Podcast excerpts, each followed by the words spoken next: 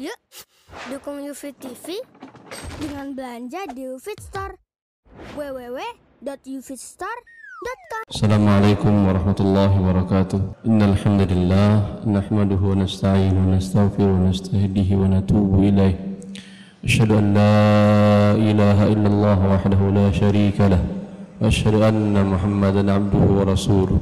Arsalahu baina yaday sa'ati basyiran wa nadhira wa da'iyan ila Allah bi idnihi wa sirajan munira. Salawat rabbi wa salamu alaihi وعلى آله وصحبه ومن اهتدى بهديه واستنى بسنته إلى يوم الدين وبعد. Kaum muslimin, kaum muslimat dimuliakan oleh Allah Subhanahu wa taala. Alhamdulillah, kita mulai temanya yaitu mencari modal halal. Begitu ya? 20 menit dapat modal halal. Subhanallah. Berapa enggak sampai sih kita 2 minggu yang lalu ketika saya ada kajian di sebuah tempat dan dekat dari rumah salah seorang ikhwah kita yang taubat dari artis keartisannya, dan dia mulai buka usaha. Dia mengeluhkan namanya mungkin dah tahu, dia dulunya tukang biasa. Dia menanyakan, maaf, sebut namanya oleh saya. Dia mengatakan, saya tidak mau dikasihani orang Ustadz. Mentang-mentang saya taubat, kemudian saya ingin usaha, saya nggak mau orang ngasih pinjaman nih, hadiah nih, hibah. Saya nggak mau Ustadz. Saya, dia manggil nama dirinya sendiri, saya ingin mendiri Ustadz. Tapi bagaimana cara dapatnya mendiri itu modalnya? Saya katakan kepada dia, banyak permodalan yang bisa didapatkan seorang muslim dan halal, yang sering dilakukan bukan saja oleh para pengusaha, para pedagang yang pada masa ini, dari masa Rasulullah sallallahu alaihi wasallam adalah Abdurrahman bin Auf. Ketika beliau menjelaskan dari mana beliau mendapatkan modal,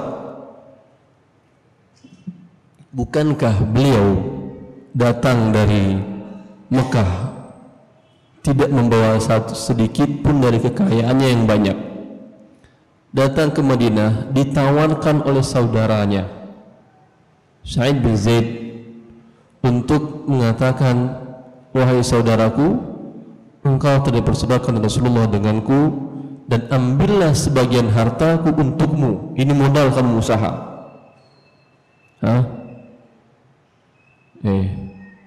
Ada seorang kakak mengatakan kepada adiknya seperti ini, bukan harta saja ternyata, dan aku mempunyai 2 orang istri, lihatlah mana yang kau sukai, nanti aku ceraikan, selesai indahnya nikahi olehmu.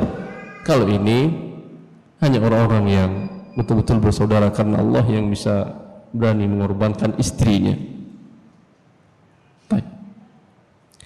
Jawaban Abdurrahman bin Auf tidak senang, tidak langsung senang dan bangga beliau mendapatkan dana hibah kan ini. Tidak. Dan berapa banyak orang yang menginginkan dana hibah yang masih hibah sahabi, seorang sahabat Nabi. Halal kira-kira atau haram? Halal. Kalau dana hibah yang sekarang mungkin ada ragu Anda. Ada hibah mungkin dari lembaga keuangan konven, ada hibah mungkin beasiswa dari pabrik rokok dan lain-lain. Ini hibah dari seorang sahabi Jalil, Sa'id bin Zaid, salah seorang yang dijamin surga oleh Allah Subhanahu wa taala. Tapi serta merta dia menjawab dengan ucapan doa agar Allah memberkahinya. Barakallahu laka fi malika wa ahlik. Wahai saudaraku, semoga Allah memberkahi hartamu dan istrimu tadi. Kau tadi menawarkan hartamu dan istrimu kepadaku. Semoga Allah memberkahi mereka, memberikan kebaikan yang banyak untuk mereka. Ya, dulluni ala suq. Titik. Tunjukkan aku di mana pasar. Emang kalau ke pasar mau ngapain dia? Modal nggak ada. Dulluni ala suq, tunjukkan aku ke pasar. pasar yang ada di waktu itu pasar siapa? Pasar muslim atau non-muslim? Pasar Yahudi Bani Qainuqa. Karena pasar kaum muslimin ada itu belakangan. Awal yang ada pasar Bani Qainuqa, pasar Yahudi. Artinya dari dahulu orang muslim menguasai pasar. Oleh karena itu Umar bin Khattab pernah mengingatkan ketika sebahagian kaum muslimin pembesar-pembesar sahabat Rasulullah sallallahu alaihi wasallam mulai meninggalkan pasar, mereka mengingatkan mereka, jangan kalian tinggalkan pasar, nanti pasar dikuasai oleh anbati, fatahtajuna ilaihim wa yahtajna nisa'ukum ilaihim. Jangan kalian tinggalkan pasar, nanti pasar kalian dikuasai oleh anbati, oleh kaum muslimin yang mu'allaf gitu, nanti kalian akan butuh kepada mereka dan istri kalian butuh kepada istri mereka. Suatu pesan yang bagus dari Al-Muqattab radhiyallahu anhu. Dan ini Abdurrahman bin Auf langsung ke pasar dia. Emang kalau di pasar langsung bisa jadi kaya gitu, dapat modal begitu? Hah? Coba, kira-kira apa caranya? Coba kalau anda saya suruh, Ustadz, saya mau modal Ustadz, mau bisnis. Ya, langsung ke pasar sana, pergi. Coba, kalau anda langsung ke pasar, ngapain di pasar? Hah? Saya ingatkan kepada si Cesar, maaf, teman yang tadi, artis yang bertobat tadi. Abdurrahman bin Auf datang ke pasar beli barang. Bisa beli barang tanpa ada uang? Bisa atau tidak? Bisa atau tidak? Bisa. Tidak mesti harus ada uang beli barang. Coba anda lihat di pasar-pasar pusat perkulakan, pusat perbelanjaan, pasar-pasar tradisional, pusat-pusat grosir seperti Tanah Abang.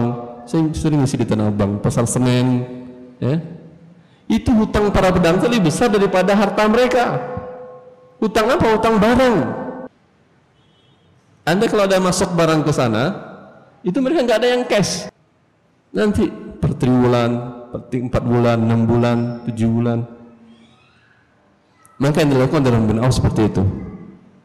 Dan langkah Abdurrahman bin Auf ini diikuti oleh sebagian orang, cuman caranya salah.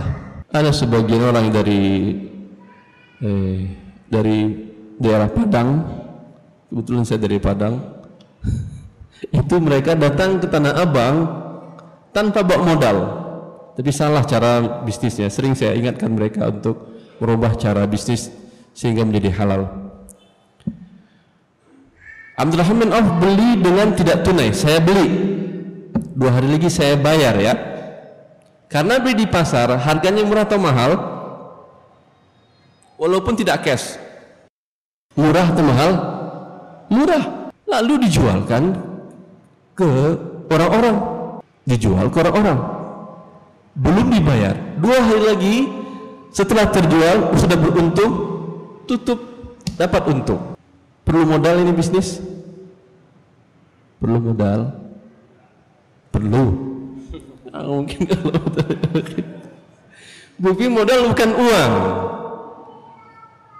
Bukan uang modal. Sifat al-amanah anda. Hah? Dan ini Allah katakan, inna khaira man istajartal qawiyul amin. Ketika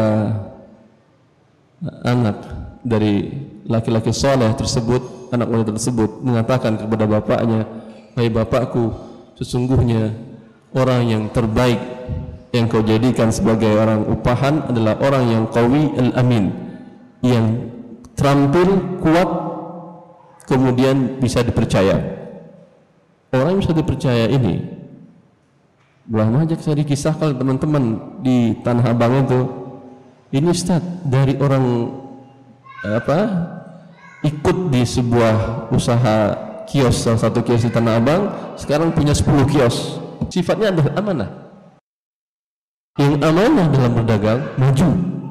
Jangankan muslim ini, non muslim pun kalau dia amanah dan udah tahu kalau beli ke sini timbangannya pas, non muslim padahal beli sini timbangan sering kurang, di sini dia jujur, yang jelek dibilangnya turunkan harganya, ini enggak. Mana secara dunia yang menguntungkan? Hah? Yang non-muslim apa yang muslim? Muslim, non-muslim pasti untung. Ini namanya sunnah kauniyah. Kalaulah melakukan itu seorang muslim, selain dia untung dunia, dia mendapatkan pahala di sisi Allah Jalla fi'ulah, karena sifat amanah tersebut. Ini modal yang paling utama. Maka saya sampaikan kepada teman tadi, sudah Abdurrahman bin Auf datang, ya, kemungkinan pertanyaan Anda, Ustaz, kan kita beli barang utang nih, belum bayar, kan nggak pakai modal kan ya, sudah bolehkah kita jualkan? Hah? Sudah bolehkah atau belum? Ya itu pertanyaannya, atau Anda mau jawab? Ya. Syarat barang boleh diperjualbelikan yang sering kesalahan yang terjadi pada orang-orang yang ingin mendapatkan keuntungan tanpa modal materi rupiah adalah mereka tidak mengerti akadnya. Kalau mereka mengerti akadnya, boleh. Yaitu syarat barang boleh dijual belikan, pertama Anda miliki barang dengan akad, baik akad membeli atau akad wakalah sebagai agen untuk menjualkan. Ini sudah boleh dia jual barang? Belum. Baru pertama ada dua saya katakan tadi kan. Yang sering terjadi walaupun dia pedagang, baik di pasar gosip atau pasar biasa, datang orang beli ke dia. Saya ingin beli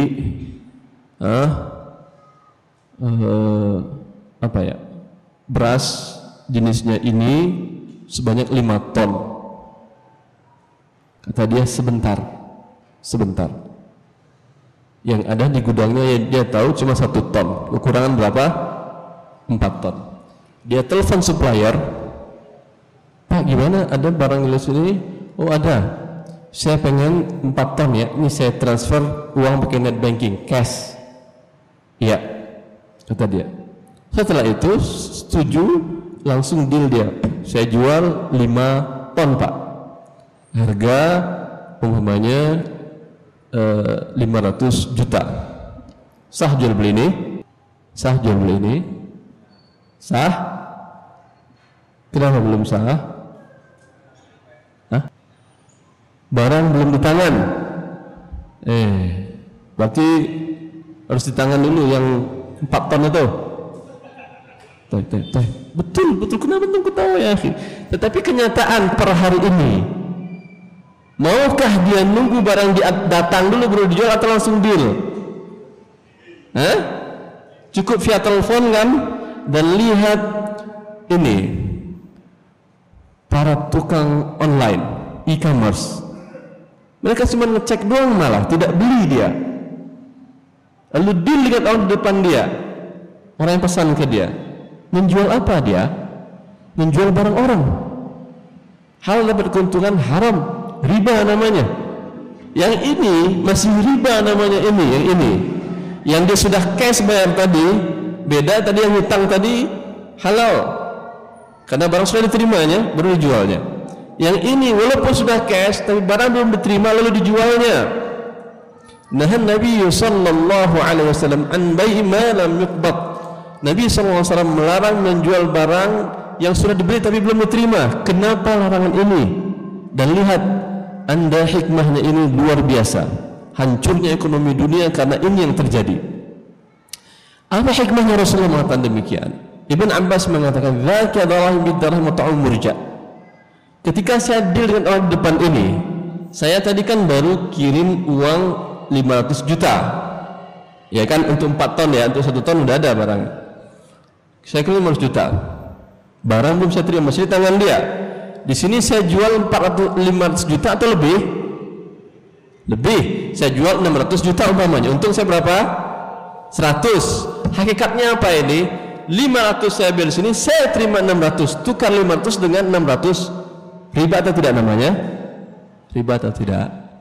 Riba ini, karena barang belum ada, tapi barang sudah saya terima Sudah saya terima barang, berarti ini disertakan barang. Dan ini yang terjadi di bursa internasional, menghancurkan keuangan dunia ini. Di bursa komoditi, bursa saham, untuk setelnya sebuah saham itu 3 hari. Settlementnya 3 hari. Anda beli hari ini umumnya saham sebuah perusahaan, itu baru diterima atas nama Anda 3 hari lagi. Jelas? Tapi siang harganya naik 100%. Mau dijual atau nunggu 3 hari? Pasti mereka jual.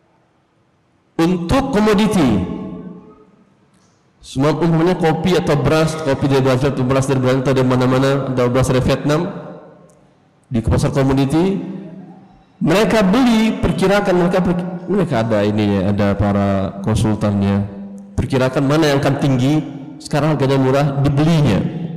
Dibelinya umpamanya sekarang per kilo dengan harga Rp10.000, perkiraan besok jadi Rp50.000 per kilo, Rp57 per kilo, tambahan Rp40.000. Setelah terima barang kapan? Tidak ada. Sehingga apa yang terjadi? Ini kopi yang sama, beras yang sama, 100 kali jual, bila 100 kali jual pasti harganya naik terus kan ya? Gak mungkin mereka ketika turun. Maka kemudian ketika eksekusi barangnya dikit, ini namanya yang bubble itu, gelembung. Belum besar, angkanya besar, ketika diskusi barangnya ini kecil karena tidak pernah serah terima uang. Dan ini hakikatnya riba dan perjudian. Sehingga Dr. Rafik Nasliemes di dalam buku beliau ketika mencermati azmah al-maliyah atau krisis ekonomi global pada tahun 2009, kata beliau, para ekonom Amerika sendiri mengatakan bahwa bursa komoditi dan saham itu adalah kasino, tempat judi. Kenapa tempat judi? Karena tidak pernah serah terima barang. Lihat, kecil kan permasalahannya tadi. Syarat barang mau diperjualbelikan dengan akad, kemudian dengan diterima. Tidak ada syarat bayar lunas dulu, tidak ada. Jelas ini. Anda bilah dengan tidak tunai, ya. Tapi kalau Anda pemain baru, tentu orang nggak kenal Anda. Kalau seperti teman tadi, saya katakan kemudian, ente datang aja ke Tanah Abang, bilang ke orang-orang Muslim di sana, saya beli barang Anda yang ini, saya beli bukan minta, insya Allah dikasih. Tunda sebulan 2 bulan biasa di sana, di pusat grosiran tersebut biasa, tunda 2 bulan, 2 bulan, 3 bulan, 4 bulan biasa. Kalau Anda nggak dikenal, mereka hanya minta penjamin. Anda berikanlah jaminan, baik barang atau garantor berbentuk orang. Jelas, tidak mesti harus Anda kasihkan uang, tidak. Bawalah barangnya, jualah oleh Anda, karena Anda beli dari pasar tadi, ya sudah Anda terima barangnya, walaupun belum dibayar 1 sen pun juga sudah Anda mendapatkan keuntungan dari ini. Dapat modal sudah? Dapat modal? Alhamdulillah. Cukup Syekh.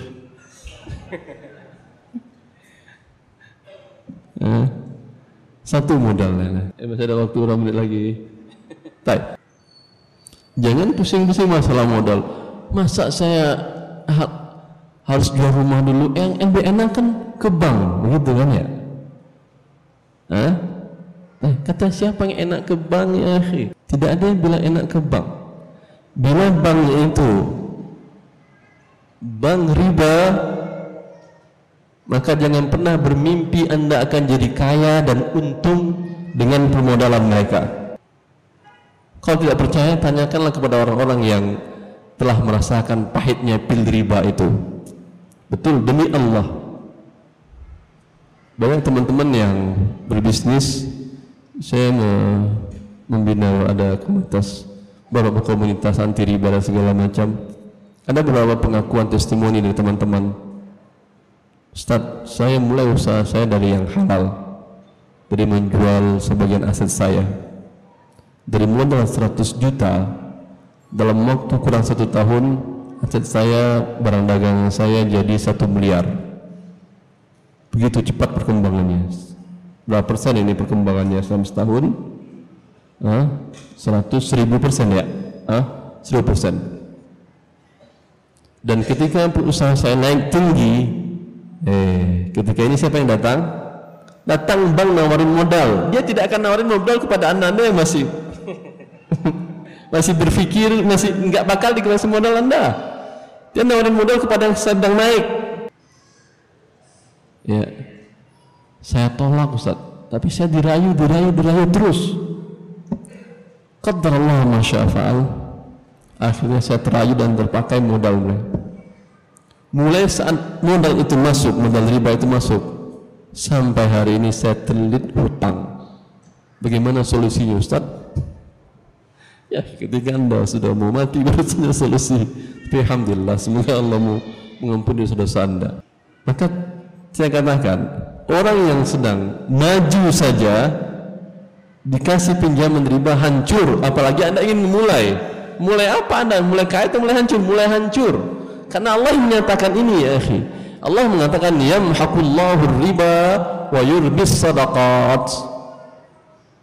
Apa kata yamhaq itu? Yamhaq, hilang sedikit. Seperti dalam masyarakat mahaqal qamar. Bulan itu dari bulan penuh kemudian berangsur menghilang, gitu kan ya? Enggak langsung enggak kan ya? Itu kata mahaqah. Allah mensifati riba dengan itu. Yamhaqullahu riba. Allah hancurkan riba sedikit. Dan ini real, kenyataan. Seperti yang saya katakan tadi, tanyakanlah kepada orang yang pernah menelan pahitnya pil riba ini. Ya, sampai dia mengatakan, sekarang saya terlilit hutang, pusing bayar gaji karyawan segala macam. Tetapi ada yang lain, ketika dia mengatakan saya punya 9 kartu kredit bank, ya, usaha saya sudah berjalan. Kemudian saya mengetahui bahwa riba haram, maka saya bertawakal kepada Allah, saya bertaubat, saya buang semua kartu kredit, saya habisin hutang riba saya, cicilannya, saya mulai bisnis real apa adanya. Alhamdulillah, kata dia, alhamdulillah, yang jelas saya tidak pernah pusing membayar gaji sekitar 40 karyawan saya lagi setiap bulan. Biasanya untuk gaji mereka 5 hari sebelumnya saya berpikir dari kartu kredit mana harus digesek, kartu kredit mana harus digesek untuk bayar gaji karyawan saya. Tapi ketika saya tinggalkan riba, Allah subhanahu wa ta'ala memberikannya. Karena yang ada lawan Allah jalla fi'ulah ya akhi. Allah mengatakan yamhaqullah riba, Allah hancurkan riba. Anda mengatakan saya ingin kaya dengan riba. Hah? Emang itu Tuhan baru apa? Kalau ingin bikin bumi sendiri, bikin sistem sendiri, udah itu bisa ente dengan riba kaya. Tapi kalau dengan sistem masih di bumi Allah, enggak mustahil ente kaya dengan riba. Tidak percaya? Lihatlah negara anda ini. Hah? Setiap tahun dia mesti minjamkan ya. Kemana minjam? Dengan yang halal atau dengan yang riba? Dengan yang riba. Terima uang riba tadi, pergi entah kemana juga. Paling-paling satu masuk penjara, satu masuk KPK, ini masuk ini, masuk ini. Hilang keberkahannya. Ini janji Allah. Jangankan secara pribadi anda membuat riba, Allah hancurkan. Secara kenegaraan pun dihancurkan oleh Allah. Oh, anda mengatakan Amerika bukankah juga dengan riba? Ustaz kok maju? Kata siapa Amerika maju? Anda tidak tahu ya? Hutang negara yang terbesar di dunia Amerika, hutang warga negara yang terbesar di dunia Amerika, hutang warga mereka lebih dari 8 triliun US dollar di tahun 2009. Dari mana hutang mereka dapatkan? Hah? Kartu gesek yang itu, kartu gesek yang kredit itu, kartu riba itu yang gesek, bukan yang debit saya maksudnya, kartu riba yang gesek, yang kredit. Ya, habis negara mereka. Ya, mereka krisis juga karena riba dan mereka meyakini itu. Ketika krisis 2009 itu luar biasa, sampai Jepang mengatakan kami tidak akan pernah inflasi terbebas dari dunia sampai suku bunga bank 0%. Selagi suku bunga bank ada, maka inflasi pasti ada. Dari mana ini datangnya inflasi? Logikanya begini ya akhi. Ini mereka namakan dengan demand flow dan lain-lain. Logikanya begini, ketika pengusaha A usaha di bidang umpamanya sembako, distributor sembako terbesar di Indonesia, dia untuk mendapatkan modalnya dengan cara pinjaman riba, anggap pinjamannya 1 T, nanti dibayarkannya dalam setiap tahun berapa? 1 T atau lebih, angkanya sampai 13% sampai 20% tergantung suku bunga yang diterapkan negara, anggap 15%, nanti 1 T ditambah 150 miliar, 150 miliar harus dibayar dia, ya. Ini 150 miliar yang bayar siapa? Dia atau hasil dimasukkan ke dalam biaya produksi? Hah? Pasti masuk biaya produksi, nggak mau dia bayar uang sendiri. Ketika masuk biaya produksi, apa yang terjadi? Maka barang dan jasa yang beredar sesungguhnya di negara yang sedang ada dengan sistem riba, ya sudah di sana Anda bayar bunga riba orang yang usaha tadi. Mau tidak mau Anda, jelas, mau tidak mau pasti Anda bayar. Bila dan suku bunga bank sampai hari ini tidak ada orang yang tahu bagaimana cara menetapkannya.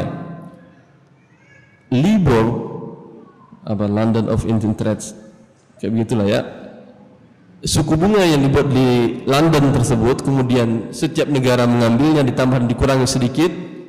Sampai sekarang tidak ada orang yang tahu secara hitungan, secara rasionalnya untuk mendapatkan angka suku bunga tadi. Tahu-tahu naik, tahu-tahu turun, tahu-tahu naik, tahu-tahu turun. Mereka menyebutkan teori-teori tapi tidak ada yang masuk akal. Bila mereka naikkan suku bunganya, otomatis si pengusaha tadi menaikkan atau menurunkan harga barangnya? Hah? Pasti menaikkannya. Bila naik harga barang, apa yang terjadi dengan uang Anda? Turun daya belinya. Turun daya belinya apa namanya ini? Inflasi. Jelas. Maka selagi ada riba pasti ada inflasi. Maka uang kartal tadi pasti akan terkena inflasi. Anda pegang 10 tahun yang lalu angkanya sama, nominalnya sama, tidak ada yang berubah. Tapi sekarang cobalah gunakan belanja. Dapat lagi barang 10 tahun yang lalu? Tidak. Penyebabnya apa? Riba tadi, bunga tadi. Oh itu kan kalau bunga dinaikkan jadi inflasi, Ustaz. Kalau diturunin bagaimana? Taib.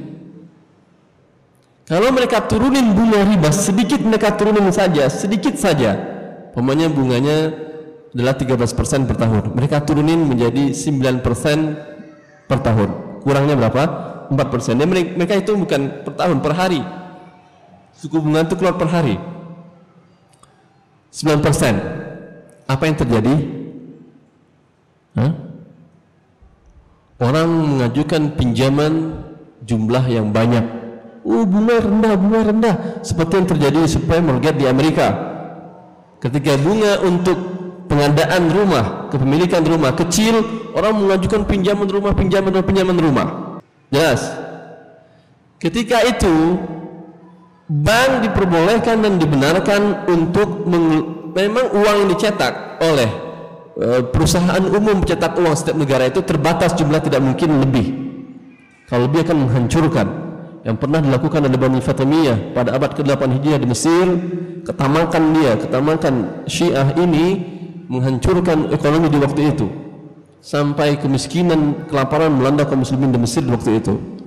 Dia seorang khalifah yang tamak, menurut dia semakin banyak uang dicetak semakin kaya dia. Dibelinya perak dari negara Romawi, dicetaknya uang banyak-banyak. Apa yang terjadi? Inflasi. Begitu juga dengan bank tadi. Bank memang tidak menambah lagi uang cetak, tapi dia bisa mengeluarkan surat hutang, bisa mengeluarkan obligasi, bisa mengeluarkan segala macam. Apa yang terjadi? Maka jumlah ketika banyak orang minjam dan bank semangat karena mendapatkan bunga yang lebih, maka akan jumlah uang akan banyak. Ketika jumlah uang lebih banyak daripada barang, apa yang terjadi? Inflasi. Jelas? Jadi jangan pernah Anda berpikir memulai usaha dengan pinjaman riba. Oleh karena itu, dan inflasi ini kezaliman yang paling luar biasa. Oleh karena itulah Allah mengatakan, fa illam taf'alu fa'dhanu biharbin minallahi wa rasulih. Bila kalian tidak berhenti dari berbuat riba, kalian mengumumkan perang melawan Allah dan Rasulnya. Kenapa langsung Allah yang memerangi mereka? Anda berani enggak? Tadi kan Anda inflasi kan turun uang Anda kan ya, Anda simpan uang 100 juta 10 juta lah, pengen nikah mamanya bujang-bujangan, pengen nikah 5 tahun lagi, perkiraan pada tahun ini sudah cukup, tapi ternyata belum. 5 tahun lagi ketika Anda ingin nikah, cukup Ustadz, cukup, bismillah, silahkan, silahkan. Assalamualaikum warahmatullahi wabarakatuh. Sudah menumpuk Ustaz, jadi ini untuk mulai kita cicil dengan pertanyaan-pertanyaan yang disampaikan oleh pendengar. Kaum muslimin wal muslimat rahimani rahimakumullah, tadi sudah mendapatkan berapa jurus untuk mendapatkan modal? Satu cukup mereka, banyak-banyak. Satu saja ya, satu cukup kata Ustaz ya. Insya Allah kalau itu dipraktekkan tadi cukup. Tapi Ustadz masih punya banyak jurus. Ya kalau nanti antum mungkin tidak pas ini tidak saya banget itu mungkin. Ya. Bisa tanya lagi ya jurus yang lain. Ya. Kesempatannya masih ada Insya Allah sampai menjelang maghrib. Kita akan mulai dengan menjawab pertanyaan-pertanyaan yang masuk. Iya. Yang pertama Ustadz. Betul ya. Bagaimana hukumnya di dalam rumah tangga istri bergantung pada nafkah dari suami, hanya suami yang bekerja berarti ya. Tetapi pekerjaan suami ini berbau riba ya. Dia sudah diingatkan, diberi pemahaman tentang riba oleh sang istri, namun belum bisa menerima. Nah, apakah istri ikut menanggung dosa riba dalam hal ini? Nah, ini satu. Mau langsung dijawab atau satu serahan tentunya? Ya. Saya ikut aja. Tamu ya. Akhi. Kelihatannya langsung dijawab tapi singkat saja Ustaz. Karena banyak sekali pertanyaan. Silakan. Ya. Bila Anda memiliki harta yang halal, bilang ke suami, gajimu makan olehmu sendiri. Saya makan dari harta saya yang halal. Jelas? Kan singkat kan ya?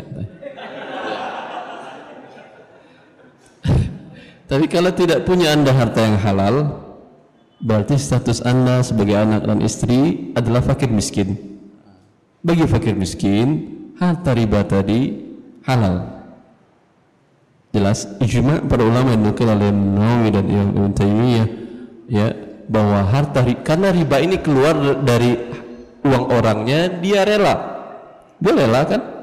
Rela bayar bunganya, rela bayar ininya. Cuman Allah mengharamkannya. Berbeda dengan yang orangnya tidak rela. Kalau orang yang tidak rela itu tidak halal untuk fakir miskin. Ya.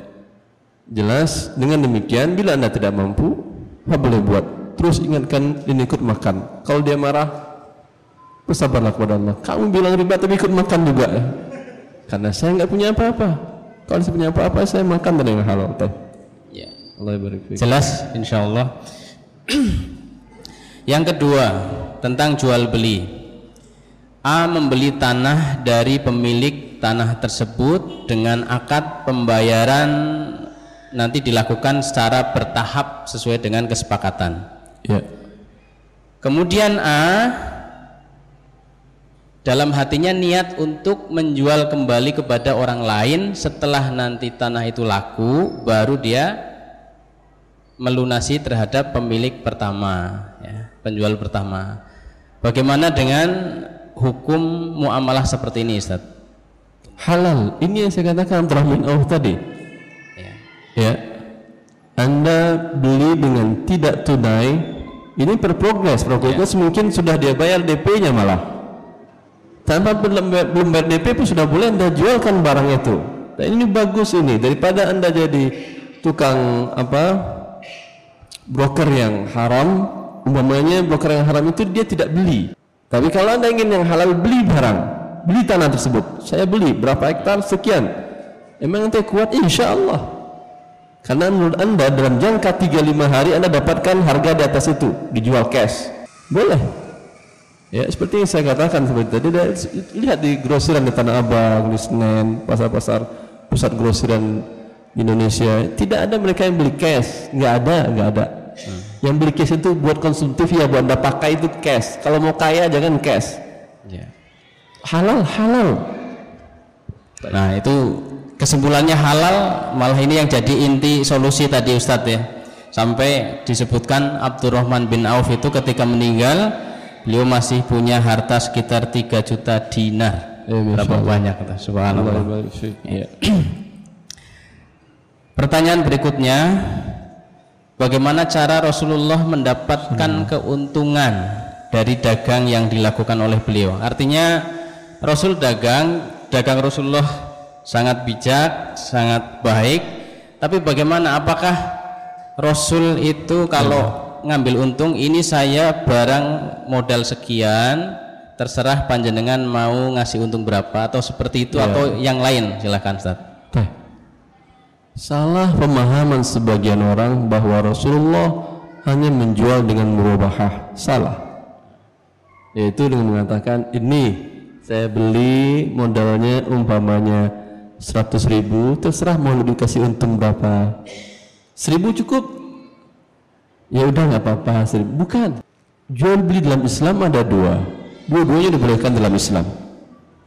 Pertama, bi'ul amanah, kedua bi'ul musawamah. Bi'ul amanah, jual beli amanah, jual beli di mana Anda menyebutkan modal, lalu Anda hanya minta berapa, bau tawar modal sudah disebutkan, tawar menawar terjadi pada berapa keuntungan saya beli ini 100.000 per item ini, saya punya umumnya 1.000 item, 100.000 saya beli, Anda mau kasih saya keuntungan berapa?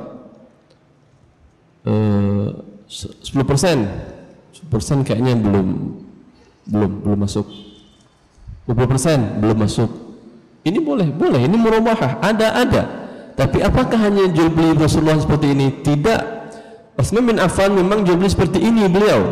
Ketika beliau membawa, maaf, ini jawabannya singkat aja ya. Boleh. Ini namanya murabahah. Dengan murabahah. Yang kedua, jual beli dengan musawamah, tanpa menyebutkan modal. Ketika beliau nawar, mau beli, Ustaz, saya mau beli ini. Berapa Ustaz? 110. Emang modalnya berapa Ustaz? Saya nggak sebutin, nanti saingi saya. Hak saya kan. Kalau mau beli silahkan, kalau menurut Anda mahal silahkan tawar. Ini namanya jual beli musawamah, ada dari masa dahulu, ada ini dari masa Rasulullah SAW. Tidak semua, sebagian orang memahami bahwa Rasulullah jujur, ya tidak. Musawamah ini nggak jujur, boleh. Islam boleh. Apakah sekarang barang yang dijual di tengah-tengah kaum muslimin, tahu Anda semua modalnya berapa semuanya? Nggak ada kan? Sampai ini pun nggak tahu, sampai pabrik yang jualnya berapa modal pun nggak menyebutin dia.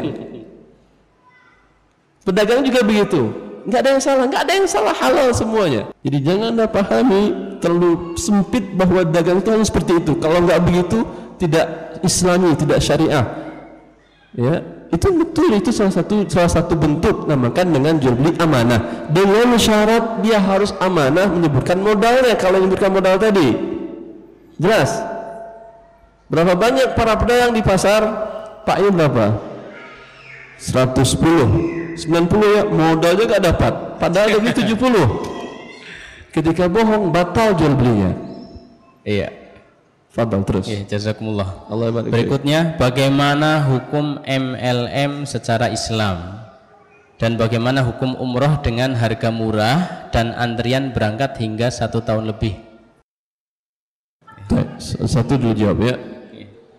Yang umroh bukan dengan antrian 1 tahun lebih. Kalau antrian 1 tahun lebih tidak jelas tanggal keberangkatannya, haram. Karena ini salam fil manafi', nama akadnya akad salam fil manafi', yaitu akad salam di mana uang diserahkan pada waktu akad, kemudian jasa nanti setahun, 2 tahun, 3 tahun. Semakin mundur semakin murah.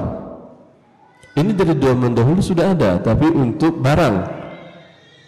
Ibn Abbas mengatakan, kan yuslifuna fi thimal li sanatin wa sanatin wa sanawat. Para penduduk Madinah sudah melakukan akad salam untuk selama 1 tahun, 2 tahun, 3 tahun. Artinya sekarang saya beli 1 ton kurma, 1000 sok kurma umpamanya. Speknya ini jelas speknya. Serah terimanya setahun depan, tanggalnya jelas. Perkirakan pada itu terjadi musim panen. Harga ini sekarang saya bayar. Ya, karena saya bayar cash sekarang pasti lebih murah. Kalau saya terima barang sekarang, uang tahun depan pasti lebih mahal. Dan ini suatu hal yang wajar, sunnah kauniyah yang dibuat oleh Allah. Tidak ada yang salah ini. Yang salam tadi dalilnya jelas. Dan ini bagus. Anda untuk mendapatkan modal lagi, ini modal kedua. Tadi tambahan jurus kedua. Ya. Jurus tadi beli, sekarang jual. Kalau tadi Anda belikan dengan hutang kan, sekarang jual dengan hutang. Kamu mau apa? Anda tanya para pedagang umpamanya, saya mau pedagang mangga atau pedagang apa, ini ya dah.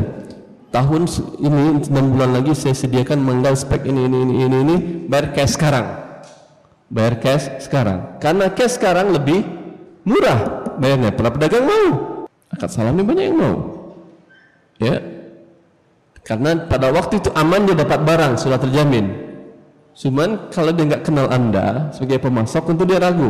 Taruh aja barang jaminan seperti tadi. Ini uang yang sudah dapatkan cash, mau ngapain ini? Dibuat tidur? Jamin, putar dalam jual beli yang cepat. Ada teman saya dulu waktu sama di Libya, tapi beliau tidak teruskan kuliahnya dan sibuk di bisnis kambing, masya Allah. Bisnisnya kambing, tapi kemudian ada pedagang sapi jual sapi ke beliau.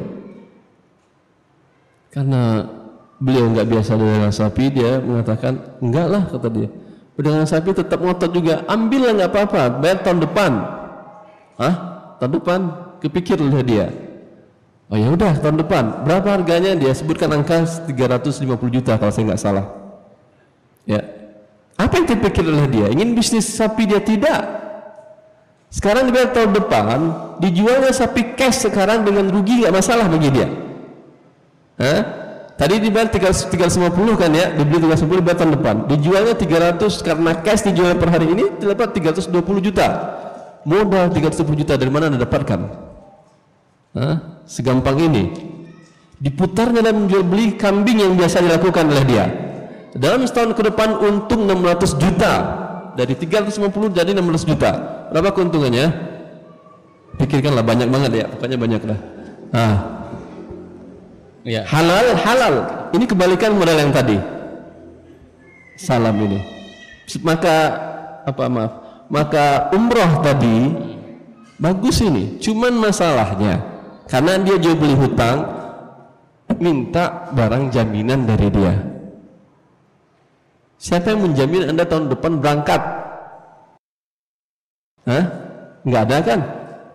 Dan harus jelas tanggalnya, karena salam itu fi yawmin ma'lum ila ajalin ma'lum fi kailin ma'lum wazin ma'lum ila ajalin ma'lum. Tanggalnya jelas. Sama Anda beli tiket berangkat 5 bulan lagi, per hari ini cash Anda beli tiket pesawat, lebih murah atau lebih mahal? Murah.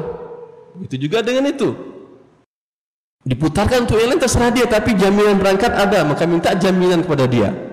Yes, karena sering mereka beralasan, dan tidak ada alasan mereka, wah saya putar untuk ini, saya bangkrut, gimana saya berangkatkan Anda? Tidak ada. Jelas wajib diberangkatkan orang-orang ini, karena akad dengan dia sudah mengikat. Abdul. Berikutnya, tadi MLM belum, Ustaz? Yang mana? MLM haram, sudah ya. Singkat saja. Okay. Yang kedua, bagaimana hukum leasing kendaraan di mana dikenakan denda keterlambatan angsuran, namun kondisinya pembayaran selalu tepat waktu, tidak pernah didenda, apakah termasuk riba juga? Ini hal yang sama dengan kartu kredit. Ada pernyataan bahwa Anda dikenakan denda bila terlambat, tapi tidak pernah terlambat, apakah riba juga? Ya, ini sama juga dengan Anda dinyatakan oleh bank mendapatkan bunga pinjaman Anda memberikan pinjaman kepada bank lalu ditambahkan oleh bank. Ya, ditambahkan oleh bank dan selalu ditepati oleh bank. Ya, apakah ini dan Anda tidak ambil ini? Apakah riba juga? Masalah terlambat atau tidak, Anda pakai atau tidak bunga itu masalah kedua. Itu masalah kedua, pinggirkan dulu. Masalah yang pertama, ketika Anda buka kartu kredit ini, leasing ini, ada pernyataan, ada klausul atau buka rekening bank tadi dapat bunga, kebalikannya ini yang berikan bunga adalah bank. Ya, ada klausul yang menyatakan bahwasanya bila terlambat Anda dikenakan sanksi penalti sebanyak 0,01% dikali angsuran dikali hari. Ya, begitu kan ya?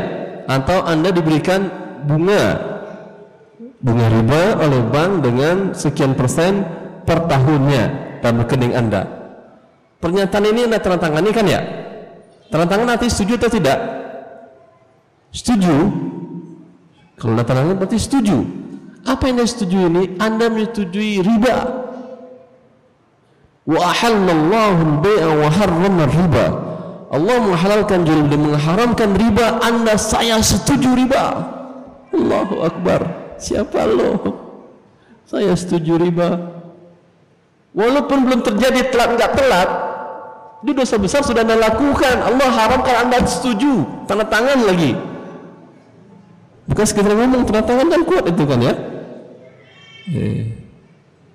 Permasalahannya bukan terlambat atau tidaknya tadi, sehingga Oki mengatakan ketika membahas tentang kartu kredit, haram hukumnya menerbitkan kartu kredit yang ada persyaratan bunga dan denda keterlambatan sekalipun. Ada di buku Al-Tarim saya nukil ini pernyataan keputusan Simposium Oki, organisasi keputusan Islam para ulama internasional bidang fikih, haram menerbitkan kartu kredit yang ada janji keterlambatan sekalipun dirinya meyakini tidak akan terlambat.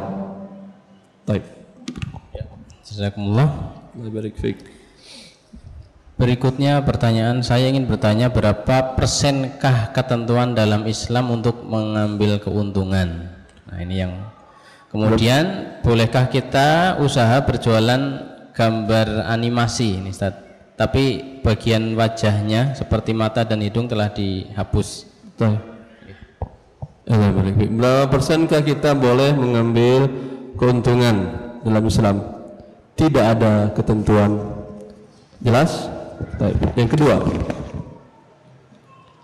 cukup yang dari itu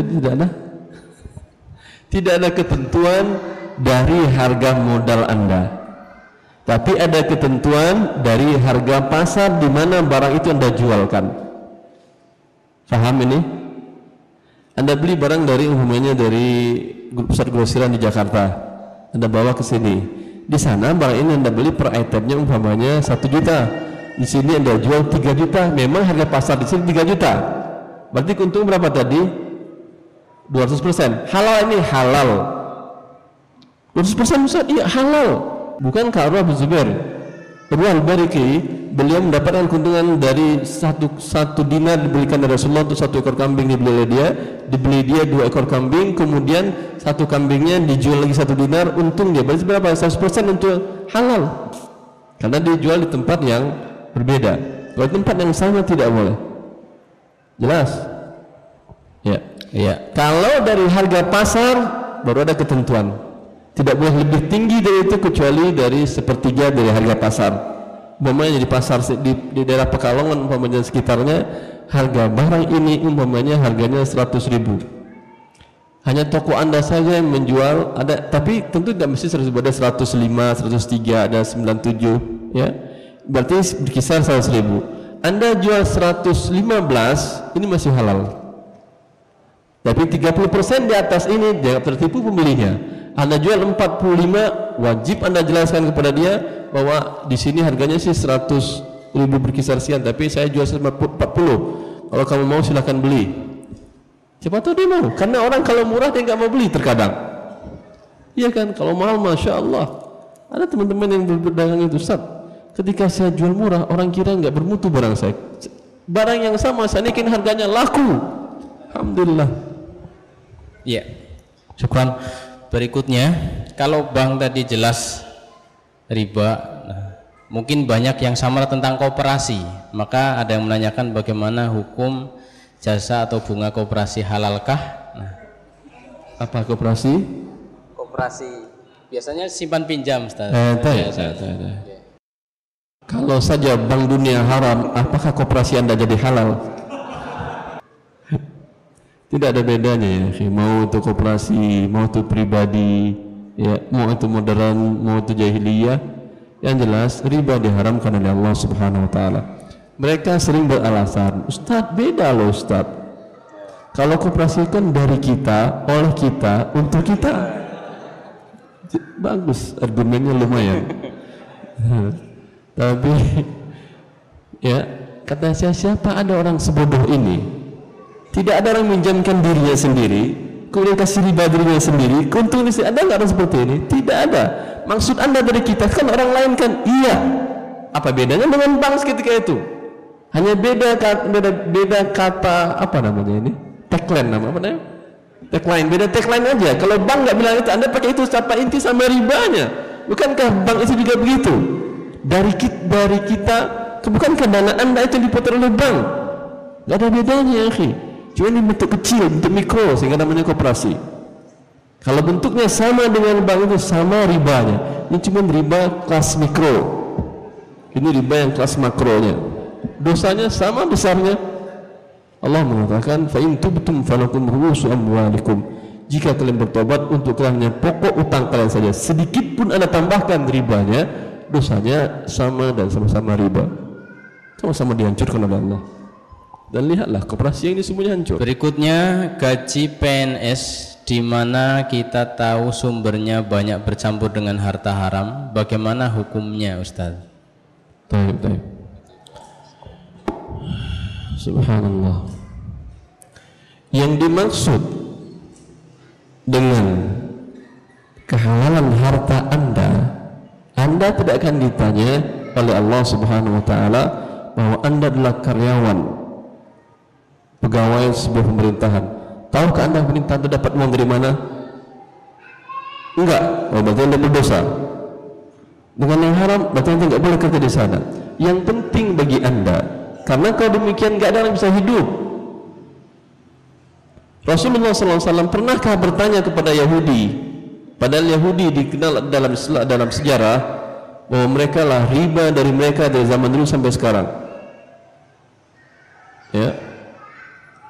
Allah mengatakan akaluna lisuh, sama'una lilkadhibi akaluna lisuh, mereka makan harta risuah. Sogok itu dari Yahudi.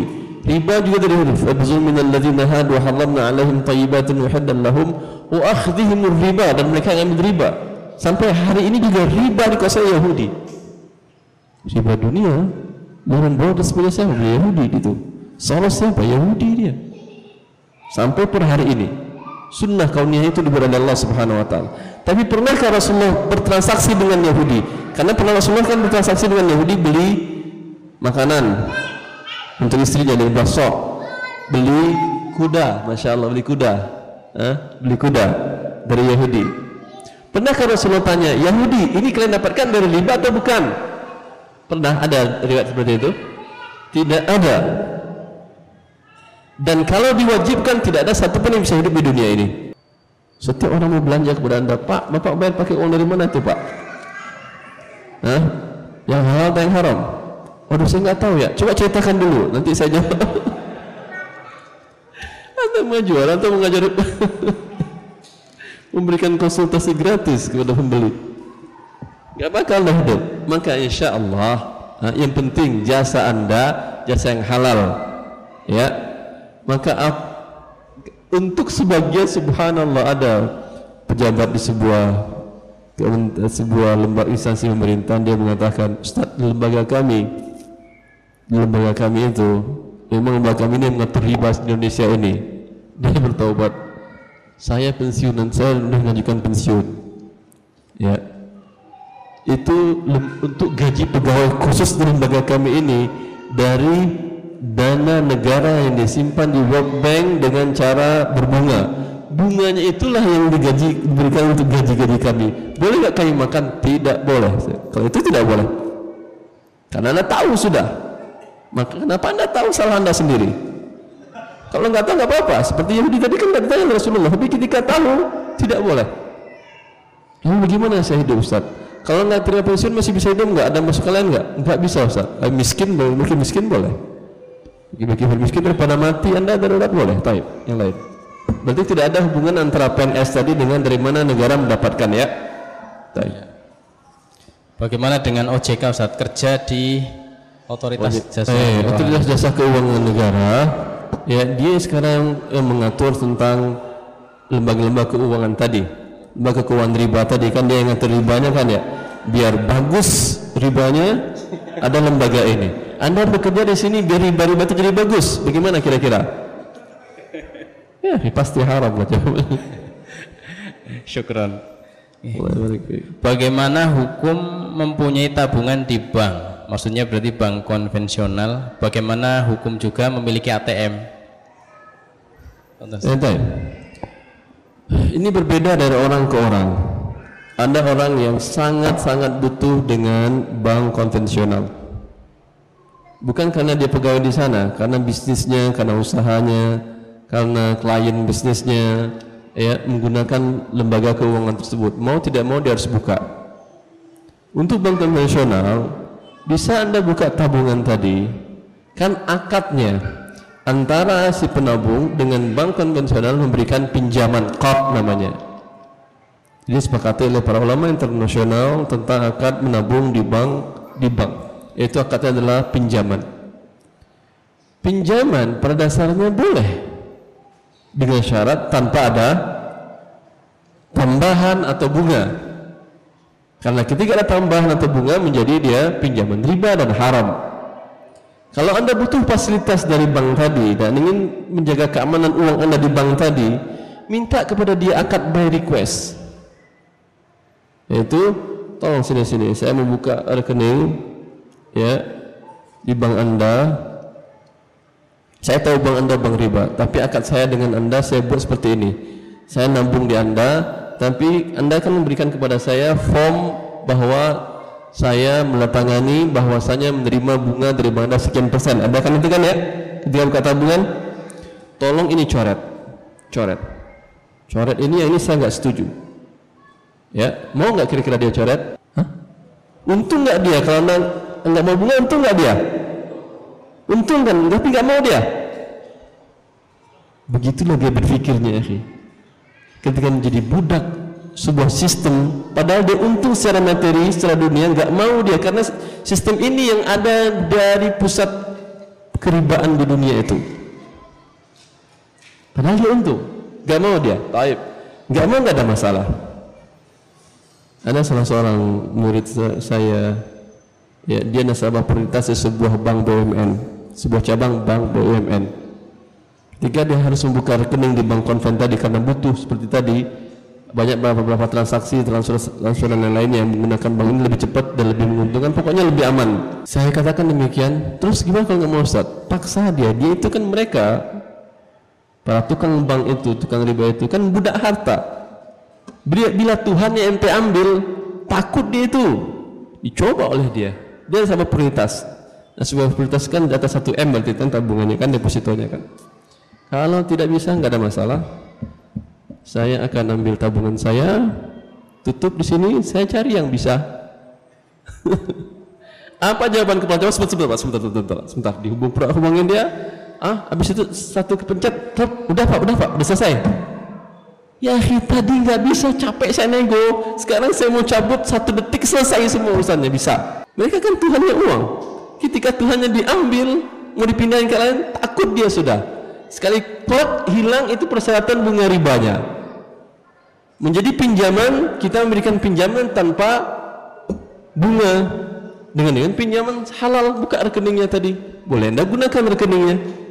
Jelas. Subhanallah, Anda hidup di zaman yang luar biasa, ya, akhi. Kuat-kuatan iman. Ya, aduh, dia ngajak ngadu. Allah berfirman. Fantastis. Ya. Sudah syarikah bank-bank syariah kita? Tidak. Terus Kan belum ya? Tidak, bukan belum. Tidak. Ini lebih tegas lagi. Tidak berarti. Adakah harapan Ustadz? Apa? Adakah harapan bank-bank syariah ini kemudian menjadi bank yang sesuai syar'i? Harapan sebagai muslim kita disuruh berharap terus. فَمَنْ كَانَ يَرْجُو لِقَاءَ رَبِّهِ فَلْيَعْمَلْ عَمَلًا صَالِحًا وَلَا يُشْرِكْ بِعِبَادَةِ رَبِّهِ أَحَدًا. Pasti ada harapan. Tapi kapan? Wallahu a'lam.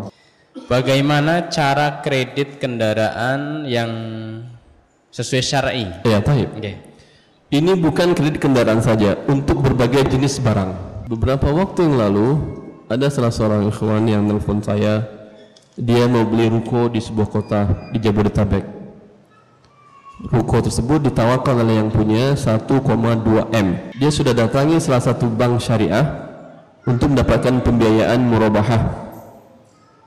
Tapi biasa prosedurnya lama, berbelit-belit. Dia telepon ke saya, "Ustadz, ya, ada nggak cara biar cepat, Ustadz? Saya khawatir terjual nanti barangnya." Kenapa? Ada nggak bank yang Ustadz punya kenalan yang cepat dapat keluar pembiayaan sehingga saya bisa memiliki? Begini saja saya bilang, kamu sudah dapat angka hitung-hitungannya dengan bank syariah tadi? Sudah, Ustadz.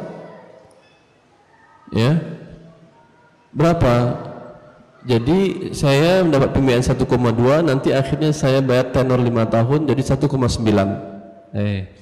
Bagus. Datangi yang pemiliknya, katakan kepada dia, ya, saya beli kepada kamu 1,9 dengan tenor 5 tahun tanpa ada persyaratan denda keterlambatan. Mau nggak kira-kira dia? Masa nggak mau? Mau, ya sih. Kalau bank saja itu yang 700 juta itu, bank saja mau dia dengan pegawai, dengan segala operasional yang besar dan dapat keuntungan, mau dia. Secara pribadi tidak mau, itu ditawarkannya. Dan katanya, dan alhamdulillah dia mau, Ustaz, dan mau menghilangkan. Kalau di bank repot, Anda minta hilang persyaratan dendanya ke bank. Kan walaupun bank syariah ada persyaratan denda kan? Ada persyaratan denda riba juga walaupun di bank syariah. Maka saya bilang tidak ada yang syariah. Ya. Repot ini enggak repot Anda minta. Sehingga buat akad jual beli tidak tunai, ya. Kemudian balik namanya nanti setelah lunas, aman dia. Akhirnya bisa. Kemudian kata dia, "Ustadz, alhamdulillah, dan malah lebih murah 60 juta, Ustadz. Sekarang saya mau kirim setengahnya ke Ustadz, mohon rekening Ustadz." Saya bilang, "Ente bayar dulu hutangnya, nanti kalau sudah lunas masalah hadiah menghadiah nanti aman itu, insya Allah, tenang." Baik. Jelas ini. Maka jangan langsung Anda patah hati ingin barang, ingin sesuatu, langsung datangi orangnya, buat akad langsung notaris, nggak panjang-panjang cerita. Dengan dia nyicil, daripada nyicil ke lembaga keuangan tadi, ya. Kalau Anda sebagai developer langsung Anda jual ke mereka, tapi hati-hati. Kalau developer hati-hati, karena Anda bisa mematikan bank. Oleh karenanya itu Anda bermasalah dengan OJK dalam jumlah yang besar. Tapi kalau jumlah kecil, jual 5, jual 10, jual 15 langsung, lebih bagus. Ya, ini kan ini apa? Bila ini menjamur, mati lembaga keuangan itu. Iya. Allah barik fiik. Ya. Aji Imam S ada? Silahkan. Ke depan dulu, oke, silahkan. Ini ingin bertanya tapi harus langsung katanya. Silakan, silakan. Haji Imam. Mic-nya kurang jelas.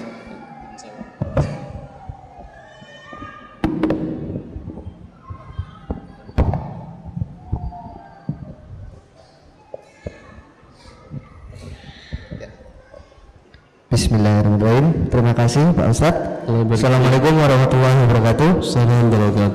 Sebenarnya saya tadi mau tanya di situ, tetapi karena nggak bisa ditulis karena cangkupannya mungkin terlalu singkat, jadi saya beranikan diri untuk bertanya.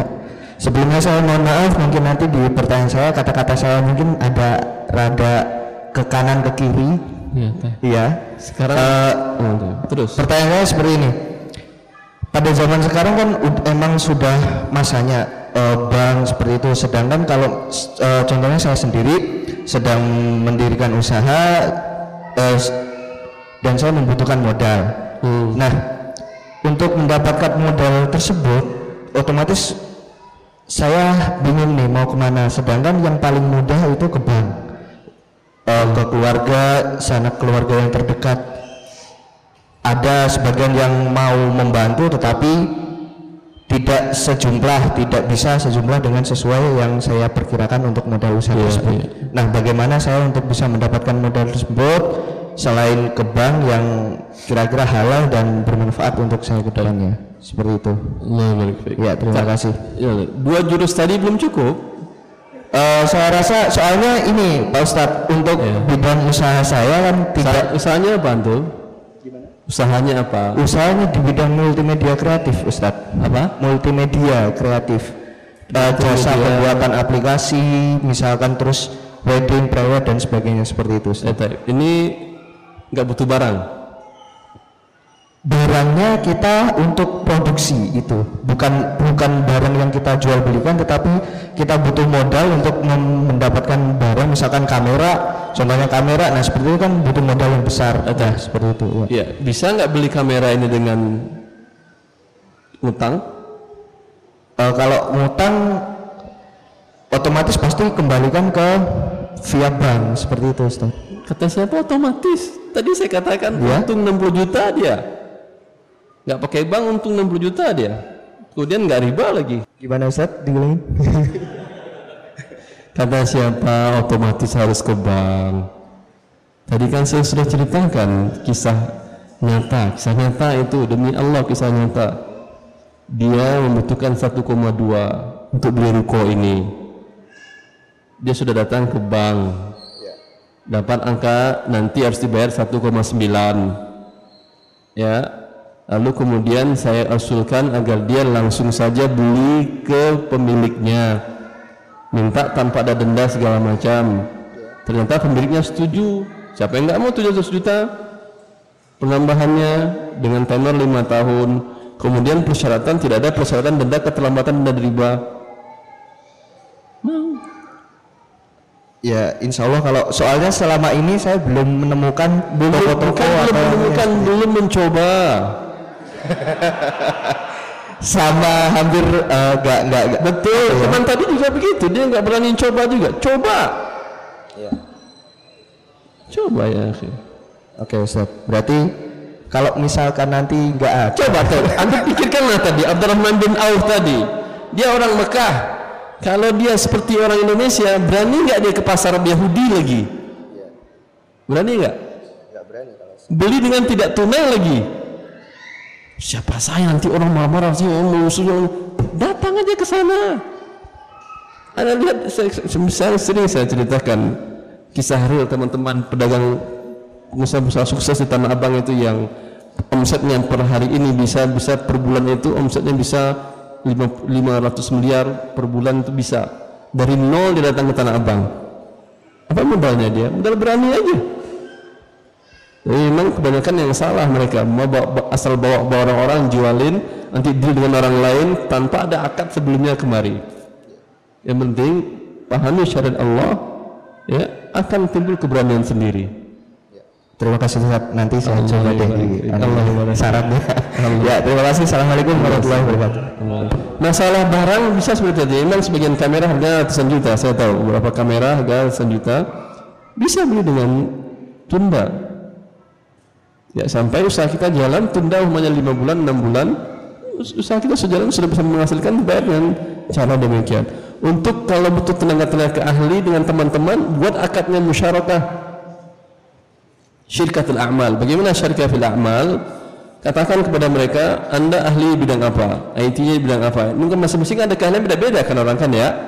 Ya, Anda kumpulkan 5 teman-teman di satu grup, bisa sudah membuat suatu produk, ya. Multimedia atau berapa biasanya, berapa satu tim multimedia, berapa tenaga ahli biasanya? 10? 5 lah ya, anggap kita bilang 5. Kita tidak ada gaji, lalu gimana? Kita bagi keuntungan semuanya buat kita. Gaji nggak ada, tapi keuntungan semua buat kita. Bagaimana cara bagi keuntungannya? Anda berapa lama profesionalan Anda? nanti dibagilah berdasarkan persentase. Dari awal disepakati, Anda umumnya karena senior, karena segala macam dan sudah punya nama, mungkin dapat kan dibagi 5, tadi Anda 30%, yang ini 20, yang ini 15 karena baru pemula. Kapan kita bagi untungnya? Setelah 1 tahun gaji nggak ada. Betul modal lagi ini? Nggak ada betul modal. Yang penting ngerti ya, akhi. Dengan mengerti, insya Allah banyak bisa diatasin. Tapi kalau tidak mengerti langsung saja, memang mau kemana ente Ustadz? Satu-satunya memang bank, nggak ada lagi. Bila Anda pahami ayat mengharamkan riba tadi, tidak berani Anda menginjakkan kaki Anda ke bank tadi. Karena Allah mengatakan, saya hancurkan, kata Allah. Apa yang hancurkan Allah? Jangankan usaha pribadi Anda, Amerika, dunia saja hancurkan riba.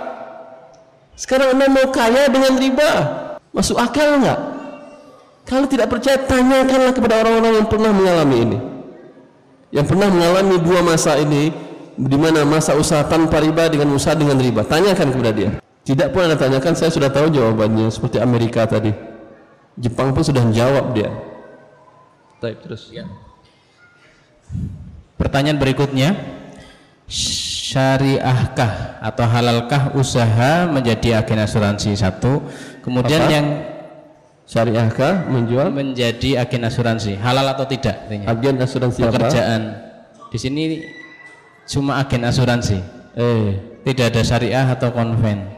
Kalian konven haram. Kalau yang syariah, kesyariahannya belum terlalu syariah, karena ada beberapa. Dalam buku Harta Haram saya rincikan syarat sebuah asuransi menjadi syariah. Tadi tidak terpenuhi, itu syaratnya saya ambil dari fatwa-fatwa mantan nasional, dan ini tidak terpenuhi dalam asuransi syariah di Indonesia. Saya menugaskan beberapa mahasiswa S2 di program ekonomi Islam di beberapa kampus untuk mempelajari ini, dan kesimpulan saya per hari ini belum murni syariah. Allah berfirman. Bagaimana dengan BPJS, Tad? BPJS itu termasuk BPJS lain halnya, bukan? BPJS, ya. BPJS lain halnya. BPJS dia bukan asuransi. Ketika saya diundang oleh Kompas TV untuk membicarakan masalah BPJS di waktu itu, ketika Dewan Syariah Nasional mengharamkan BPJS, sedangkan saya mengatakan BPJS sangat bagus dan sudah syar'i, cuma satu sedikit lagi menjadi syar'i banget. Dia mengatakan sebetulnya permasalahannya bukan permasalahan hukum, tapi permasalahannya adalah permasalahan kepentingan ekonomi, kepentingan manfaat. Ala kulli hal, saya katakan saya nggak mau campur masalah tersebut. Cuman dengan BPJS itu semua asuransi mati. Iya atau tidak? Iya. Dan manfaatnya bagi rakyat pasti lebih besar. Saya qadarullah, beberapa waktu yang lalu saya ada operasi kraniotomi, bedah kepala begitu. Itu angkanya kalau bayar resmi. Dan alhamdulillah alhamdulillah berrezeki tanpa dengan BPJS, tanpa dengan asuransi. Itu angkanya 100 juta lebih. Itu dokternya nggak, dokter dan profesornya nggak minta honor. Ketika saya akan operasi, saya tanya berapa angkanya. Dia mengatakan, Ustadz, Ustadz yang penting sembuh. Kalau Ustadz nanti sembuh bisa ceramah lagi. Honor kami hanya pahala Ustadz ceramah aja, cukup bagi kami.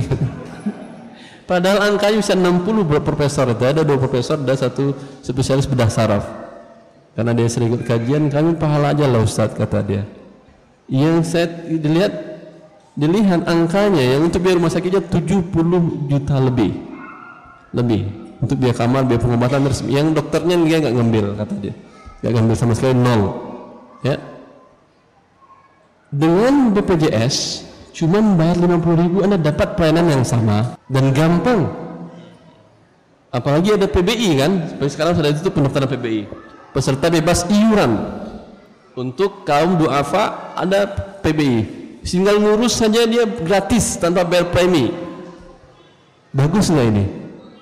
100 juta Anda selamat, uang Anda bukan selamat, enggak perlu bayar dan mendapatkan pelayanan yang sama. Sangat bagus, karena itu mati semua asuransi yang kesehatan tadi. Permasalahan-permasalahan bisnis sehingga mereka berusaha Karena ini Anda katakan memang bentuknya masih seperti asuransi biasa, ya, tetapi berbeda bentuknya sudah.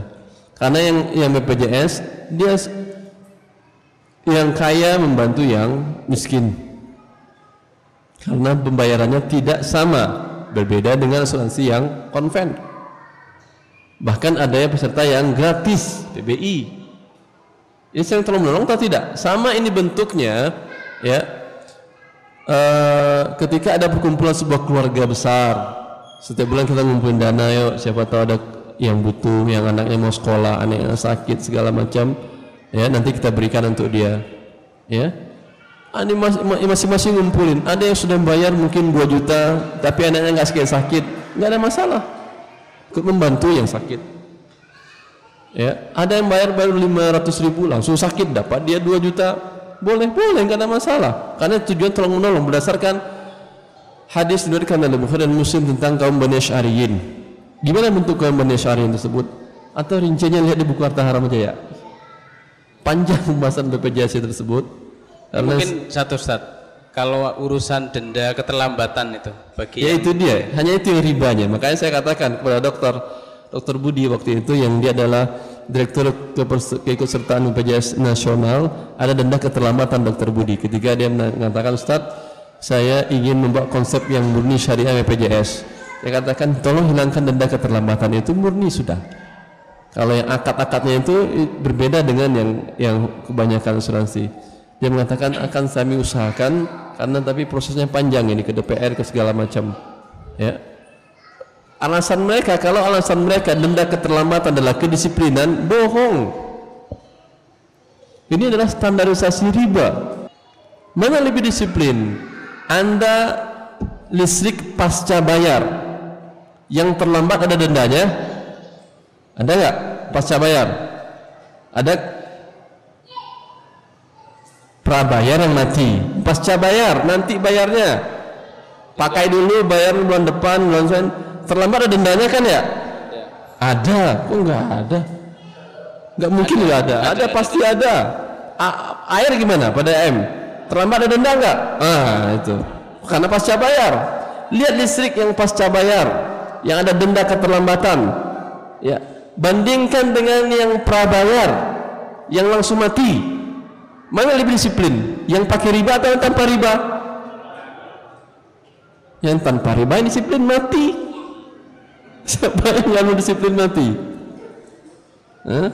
Maka saya sampaikan kepada beliau waktu itu, tolonglah hilangkan ini nggak masuk akal dikatakan ini sebagai kedisiplinan. Dan luar biasa berapa banyak orang yang membuat disiplin dan dengan cara meniru hal yang sama. Banyak ini ya sih, sampai iuran apa kerukunan tetangga segala macam juga ada seperti ini sebagian kota, sebagian daerah. Kalau itu hilang, murni syariah dia sudah. Alhamdulillah. Ya. Maka dengan demikian statusnya belum syariah, ya. Tetapi bolehkah Anda mendapatkan pelayanan untuk PBI? Nggak ada masalah, peserta bebas iuran, ya. Yang diikutkan oleh perusahaan, oleh instansi tidak ada masalah, bukan dia membuat akad, dia tahu beres, jelas. Bakal terlambat atau tidak akan terlambat karena perusahaannya yang membayarkan, paham? Instansinya yang membayarkan. Yang bermasalah cuma satu, peserta mandiri. Peserta mandiri dia menandatangani akad terlambat ada denda. Untuk peserta mandiri, alhamdulillah hari ini belum wajib. Wajibnya tahun 2019. Karena belum wajib, ya, maka haram Anda mengikuti BPJS tadi. Kecuali kasusnya tadi, Anda butuh pelayanan yang besar biayanya dan tidak mampu, ambil. Ya. Kalau masih bisa berobat sendiri, jelas ini. Tapi nanti 2019 diwajibkan Anda semua warga negara apa berlibat pada waktu itu. Pada waktu itu dia menjadi halal karena diwajibkan oleh pemerintah, dosanya mereka yang tanggung. Wabillahi taufik. Untuk bekerja di BPJS itu bagaimana? Bekerja di BPJS. Iya. Sekarang bekerja di situnya. Iya. Bekerja di lembaga riba tadi. Lembaganya. Kan ada ribanya kan? Iya. Ya, boleh. Iya. Syukron. Kemudian tadi sebenarnya sudah ditanyakan tentang MLM, tapi ini produknya haji atau umroh, jadi bisnisnya jaringan seperti piramida juga, produknya ibadah haji atau umroh. Bagaimana dengan bisnis mereka? Dia sistem yang haram, walaupun produknya ibadah, walaupun produknya buku-buku.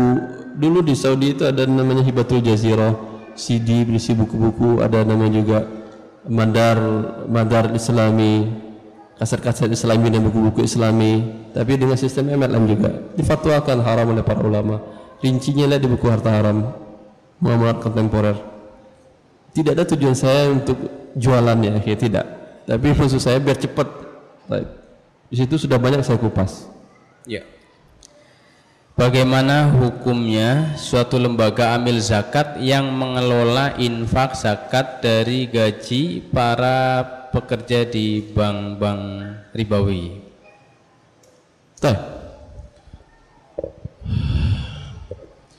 Dia berbuat yang salah, karena orang-orang ini tidak ada zakatnya, tidak ada infaknya. Paham? Bukan dengan dia dikeluarkan dari gajinya 2,5%, sisanya dia halal, tidak. Dia harus keluarkan 100%. Ini yang dikatakan oleh Nawawi dan Taimiyah, bahwa siapa yang hartanya berasal dari yang haram, maka tidak ada kewajiban zakat, tidak ada kewajiban menafkahi istri, tidak ada kewajiban bayar kafarat, tidak ada kewajiban haji. Enak banget. Enak gimana? Semuanya dikeluarin. Bukan sebagai sebagian daripada, semuanya dikeluarin. Yang ditahan sebesar apa? Ini tahanlah dia sebesar kebutuhan minimalnya. Karena bila dikeluarkan semuanya dia fakir miskin. Paham? Umpamanya seorang yang bekerja di lembaga yang haram, di bank konven umpamanya, bertaubat kepada Allah Subhanahu Wa Taala, dan pas waktu itu dia pensiun. Dari pensiunan ini bolehkah dia makan? Haram dia makan pensiunan ini. Kalau dia punya yang halal. Ini semuanya dari yang haram, Ustadz. Keluarkan semuanya kecuali kebutuhan minimal. Artinya rumah minimal dia mungkin harganya sekitar 300 juta, tapi rumah yang tempatnya sekarang 700 juta. Ini dijual, beli yang 300, 400 nya bagikan fakir miskin. Jelas untuk membersihkannya ya. Kan lebih enak bersih di dunia daripada dibersih-bersih nanti di akhirat. Pasti akan ada jalanin. Ya, begitu juga untuk pensiunan yang tadi. Berapa kebutuhan minimal dia dan keluarganya? Umpamanya pensiunannya angkanya 5 juta. Kebutuhan minimal dia dan keluarganya sekitar 4 juta per bulan. Yang 4 juta ini halal karena kebutuhan minimal, dan 1 juta ini berikan kepada fakir miskin yang lain. Kalau dikeluarkan semuanya 5 juta kepada fakir miskin, dia mau makan apa dia? Jadi fakir miskin juga dia, maka halal untuk kebutuhan daruratnya terus. Ya, selanjutnya ada pertanyaan tentang pajak. Pajak. Iya. Bagaimana hukum pajak? Kemudian bolehkah manipulasi data biar pajaknya yang terbayar itu lebih ringan? Manipulasi ini bohong nantinya ya. Iya kan? Ketika saya diminta oleh pengawas pajak nasional untuk menjelaskan hukum pajak di hadapan para pejabat kantor pajak Pratama Sejabodetabek di sebuah daerah, di sebuah sekolah tinggi ekonomi, yang pertama saya bacakan hadis Rasulullah SAW. Ketahuilah bahwa Rasulullah mengatakan dalam hadis yang sahih dari Abu Dawud, la yadkhulul jannata sahibu maksin, tidak masuk surga penarik pajak. Ketawa mereka, ketakutan ya akhi. Ente malah ketawa. Hah? Mau gimana Pak Ustadz? Saya nggak tahu, itu Rasulullah bilang. Orang kita harus berhenti. Ya urusan sendiri, kalau masuk surga ya berhenti. Alasannya klasik biasanya. Ustadz. Kadang mereka nantangin kan, Ustadz. Emang bisa negara berdiri, berjalan, bangun ini, bangun bandara, bangun jalanan, bangun segala fasilitas tanpa pajak? Bukankah 70% dari APBN itu ditutup dari pajak? Jawabannya apa? Bisa? Cuman kalian saja yang malas bekerja. Kalian enaknya malakin aja. Pajak kan sama orang palak itu. Kan nggak mau bekerja. Orang yang mau bekerja tidak dengan pajak dan membangun negaranya. Ada contohnya Ustadz? Anda lihatlah di Arab Saudi. Kalau Anda ingin beli barang yang murah dari barang Indonesia, jangan beli Indonesia, beli di sana. Benar. Mobil Kijang Innova buatan mana? Indonesia. Di sini mulai berapa harganya? 300. Di sana mulai berapa? 65.000. 65.000 punya uang? beli dua 65.000 real dikali 3.500 berapa baru? Perlu 200 kan ya? Mana untungnya mereka? Kenapa murah di negeri orang daripada negeri asalnya? Karena misalnya nggak ada pajak. Jangan panjang-panjangin dah, beli sarung saja, kain sarung buatan Indonesia di sana lebih murah pada waktu haji dan lebih murah pada dari sini karena mereka barang nggak ada pakai pajak. Lalu bagaimana mereka membangun negaranya? Saya tanyakan kepada tukang pajak tadi. Ya, coba Anda perhatikan, Anda lihat negara orang itu biaya pendidikan gratis dari SD sampai S3. Saya numpang S3 sana gratis juga saya. Saya numpang S1, S2, S3 gratis dan dapat uang saku. Itu bukan untuk tamu saja, semua orang, semua warganya. Biaya kesehatan dari penyakit kecil sampai operasi seberat-beratnya gratis. Mau apa lagi? Dari mana mereka menggunakan? Mana pemasukan?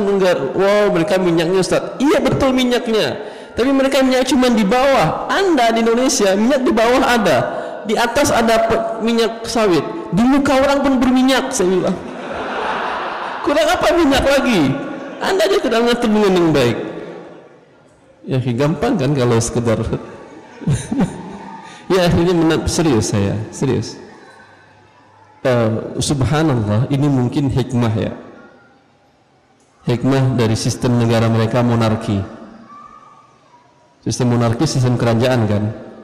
Sistem kerajaan itu dia nggak ingin rakyatnya bergolak. Maka biaya hidup terlalu tekan murah. Bensin pun Anda nggak masuk akal di sana, bensin lebih murah daripada air aqua. Air mineral, sana nggak ada aqua, air mineral lebih murah daripada air mineral. Mereka nggak mau ngambil untung. Kalau di negara yang bukan sistem monarki, karena mereka bergolak, mereka hancur. Di negara yang subhat mungkin selain takut kepada Allah, takut kepada Allah jelas itu, karena mereka dipimpin oleh para ulama-ulama yang takut kepada Allah Subhanahu Wa Taala, selalu mengingatkan umatnya. Ya. Di negara yang sistem demokrasi, ya udah nggak ada masalah. Hancur ekonomi, hancur bisa saya turun. Kalau sana mereka enggak, hancur sudah.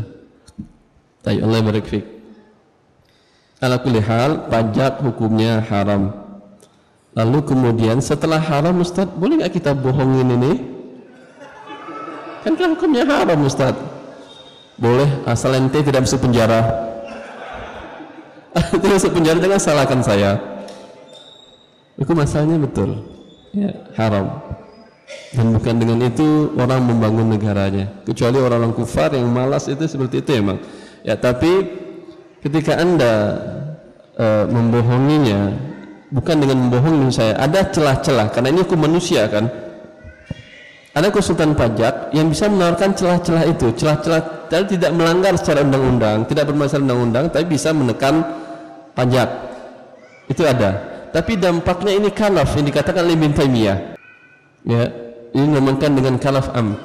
Karena bila Anda bisa mengurangi pajak, si fulan bisa mengurangi pajak sehingga pajak yang masuk ke negara berkurang. Bila berkurang, kurang dari target yang mereka, kan mereka sudah buat target tahun depan kena pajak sekian angkanya untuk menutupi biaya anggaran pembangunan negara. Ternyata kurang. Ini kekurangan akan ditambahkan 200% tahun depannya, iya atau tidak? Sehingga pajak akan ada aja, dulu nggak ada pajak ini, sekarang pajak rumah kan sekarang ada. Kenapa? Karena masih kurang negara masuk. Jelas? Ketika kurang maka akan ditambahkan. Ketika itu yang tidak bayar ini menambah kezaliman kepada yang lain yang bayar.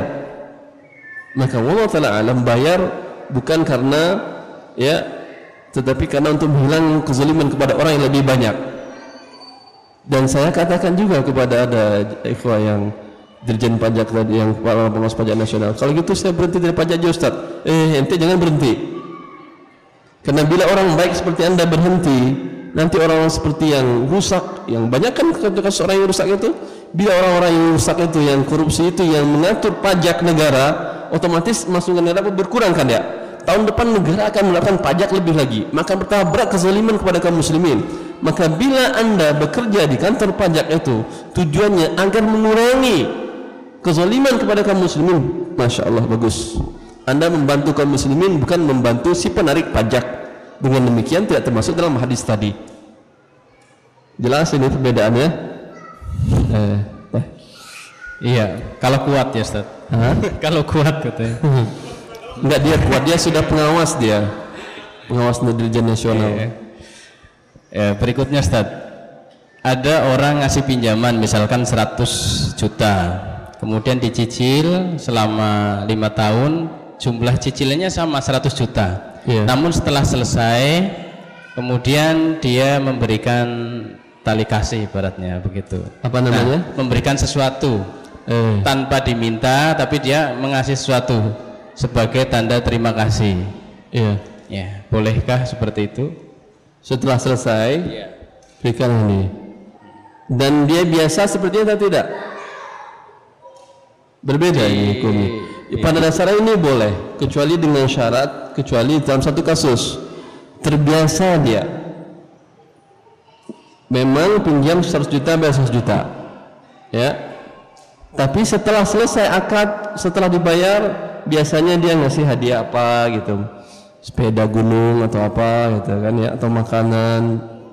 Setelah, kalau sebelum selesai memang riba di dalam Rasulullah. Ini sudah selesai ya. Bila terbiasa, terkenal orang ini sebagai memberi lebih, kalau diminjam orang ngasih enggak? Hah? Kalau terkenal seperti ini, ya maka tidak boleh. Ini menurut sebagian para ulama, tapi sebagian para ulama mengatakan boleh. Bukankah Rasulullah juga terkenal baik ketika membayar? Maka bila tidak boleh, maka tentu Rasulullah terdapat pinjaman. Padahal orang yang baik ini seharusnya mendapat pinjaman lebih baik daripada yang tidak mendapat pinjam, yang tidak memberikan lebih. Wallah ta'ala alam, boleh ya. Bagaimana hukum dana talangan haji?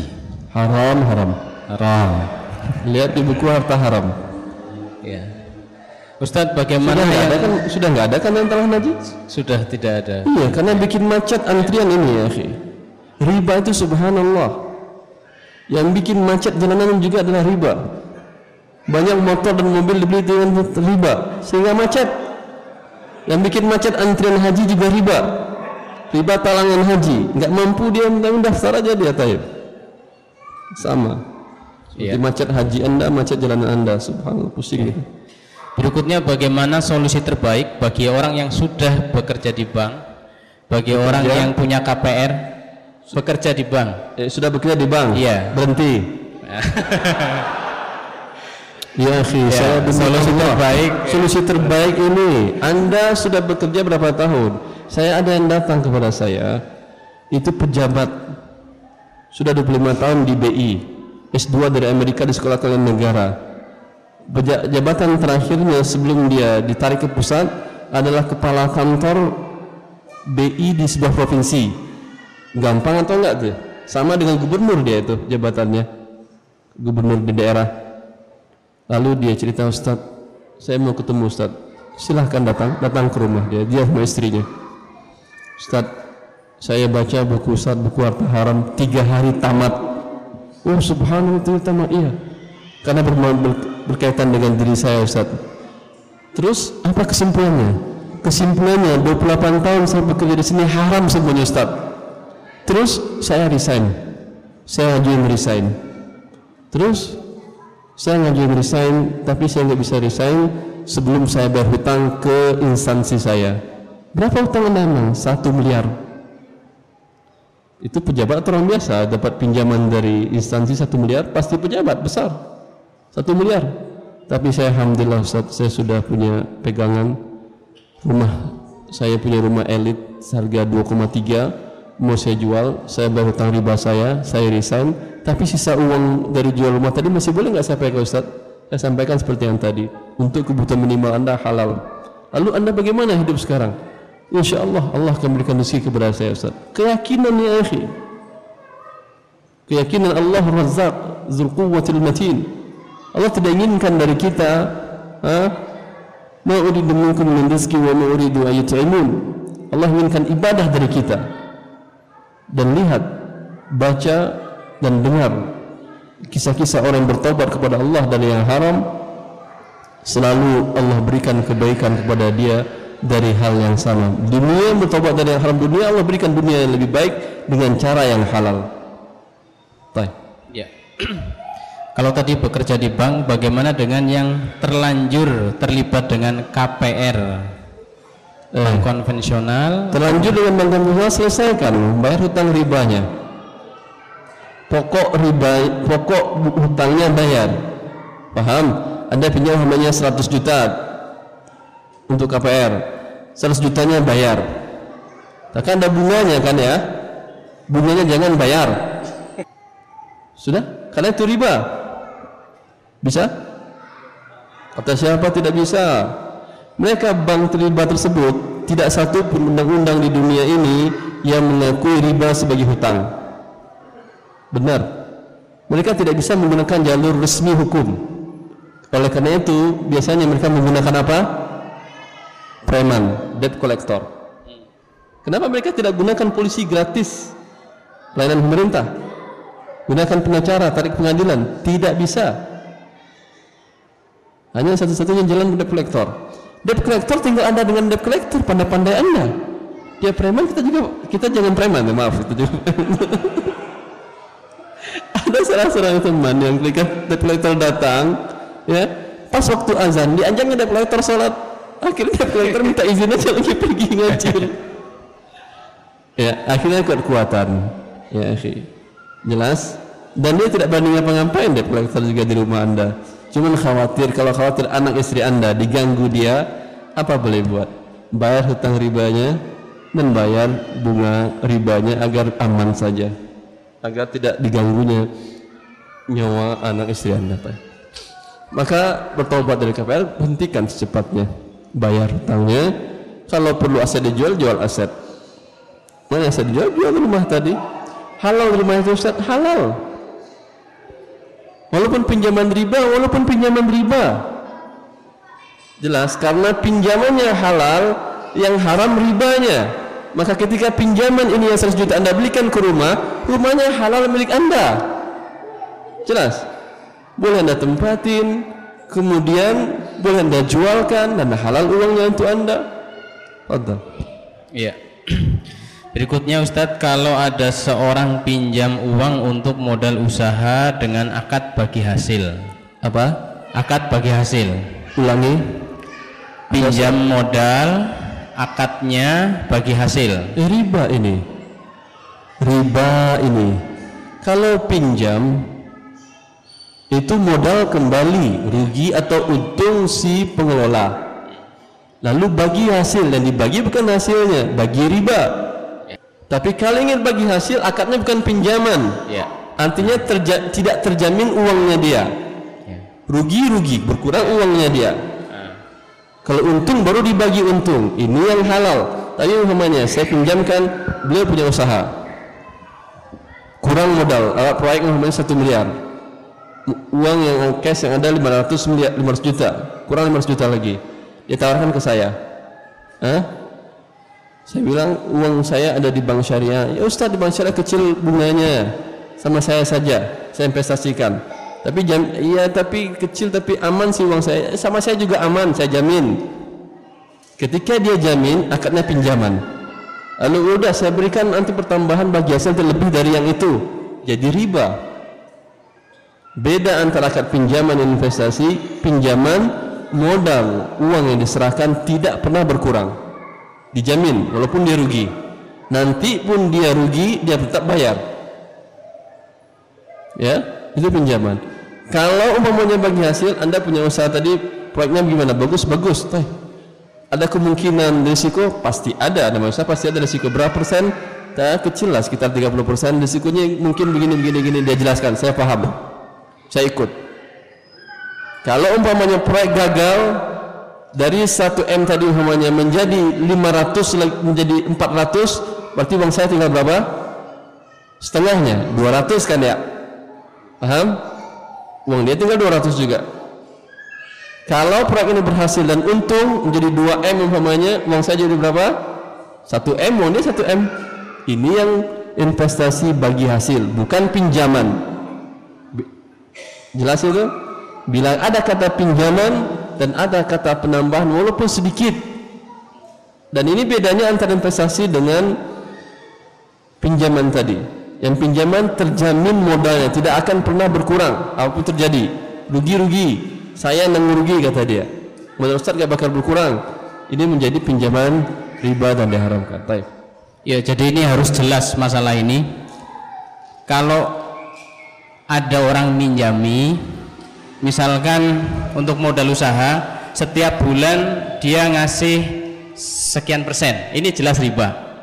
Kemudian orang minjami sekian bulan, dia tidak matok sekian persen setiap bulannya, tetapi berdasarkan keuntungan.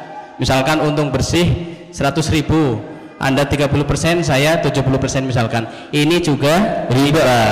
Riba ya, yang bunganya fluktuasi. Iya. Nah, yang tidak bagaimana? Ketika orang memberikan modal, modal itu nilai adalah investasi, artinya rugi ya rugi bareng begitu. Tapi kalau ada jaminan harus itu uang kembali, maka selisih atau hasil yang diberikan termasuk riba. Ya, harus jelas ini. Ya. Berikutnya adalah bagaimana cara kita terbebas dari hutang riba yang sudah terlanjur melilit, sementara aset tidak punya, sementara ini sebenarnya sudah Ustadz Afan. Ya. Ustadz, selama ini saya mendapatkan modal dari orang tua. Usaha kami sama, kami tidak meminjam bank, ya, namun orang tuanya yang pinjam Ustadz. Nah, bagaimana ini? Nah, ini. Anda tidak berdosa tapi orang tua Anda berdosa. Halal bisnisnya, tapi apa enaknya? Apakah enak ketika orang tua masuk neraka Anda diam saja? Maka ingatkan orang tua. Ya, sama-sama kita untung di dunia, sama-sama kita selamat di akhirat. Kalau dia tetap bersikukuh, bilang saya putuskan kerjasama. Saya nggak mau melihat orang tua saya dalam keadaan disiksa oleh Allah Jalla fi'ala. Baik, Pak. Ya, ini pertanyaan terakhir. Sebentar lagi kita untuk kemas-kemas persiapan sholat maghrib. Dalam sistem perdagangan di daerah saya, pedagang membawa terlebih dahulu hasil panen petani tanpa menentukan harga terlebih dahulu. Kemudian dijual di pasar, baru setelah itu dibayarkan ke petani. Apakah hal seperti ini diperbolehkan? Harganya pada waktu dibayar sudah jelas? Belum berarti. Pada waktu dibayar? Pada waktu dibayar berarti jelas kalau sudah dibayar. Pada waktu dibayar ya jelas, iya. Karena berapa mau dibayar. Nah. Andai jual beli ini pada dasarnya mengandung unsur gharar, karena tidak jelas harganya. Ya, tapi tidak semua yang tidak jelas diharamkan. Ada yang tidak jelas tetapi nanti akan menjadi jelas. Paham Anda ini? Jelas jawabannya? Tidak jelas juga. Seperti ini, Anda naik taksi. Pada waktu naik tujuan Anda ke stasiun, jelas harganya? Jelas. Tapi nanti ketika turun, boleh ini? Kalau nggak boleh ngapain dan taksi Anda? Boleh dengan syarat argonya yang adil, menjadi uruf, ya, menjadi adat kebiasaan, harganya sedemikian. Maka ini tadi kalau umpamanya para tukang pedagang tadi kan bisa tahu harga urufnya berapa biasa, asal bawa saja dia tahu berapa harganya, ya. Kalau menjadi pada waktu diserahkan jadi jelas harganya dan tidak terjadi silang sengketa, boleh. Tapi tetap yang afdolnya, yang paling baik dari awal sampaikan, ente bawa berapa harganya. Kalau saya ente bawa harganya yang belum pas, saya nggak mau bawa aja, itu lebih baik. Jelas. Allah barik fiik, semoga bermanfaat. Assalamualaikum warahmatullah. Ini apa? Apa ini? Maaf, suara Taib, saya nggak ngerti WA-WA, tapi nggak apa-apa. Iya, hadirin alhamdulillah rahimani wa rahmakumullah. Demikian tadi telah dijelaskan oleh beliau Al-Ustadz Erwandi Hafizahullah tentang solusi untuk mendapatkan modal halal. Ternyata tidak ada yang nanya lagi, berarti satu jurus itu sudah cukup insyaallah ya. Selanjutnya tadi banyak dibahas tentang muamalah. Jadi intinya kita seorang muslim harus mengutamakan akhirat ya, jangan mau ditipu oleh dunia, ingin sukses dunia tapi akhirat kita celaka, intinya itu ya. Mudah-mudahan Allah subhanahu wa ta'ala menguatkan kita ya, memberikan taufik kepada kita untuk bisa meninggalkan segala muamalah-muamalah yang bertentangan dengan syariat, amin ya rabbal alamin. Demikian kepada Al-Ustadz kami ucapkan jazakumullahi khairan katsiran. Mudah-mudahan Allah SWT senantiasa menjaga beliau agar kaum muslimin bisa mendapatkan ilmu yang beliau anugerahkan Allah kepada beliau. Demikian saya sebagai moderator, ada kesalahan maaf, dan pada penanya-penanya ini sangat banyak, tentunya banyak yang belum terjawab, mohon maaf sekali. Aku luqul hadza astaghfirullah li wa lakum wa li sairil muslimin wal muslimat wa lahum minkum subhanakallahumma wa bihamdik asyhadu an la ilaha illa anta astaghfiruka wa atubu ilaik. Wassalamualaikum warahmatullahi wabarakatuh.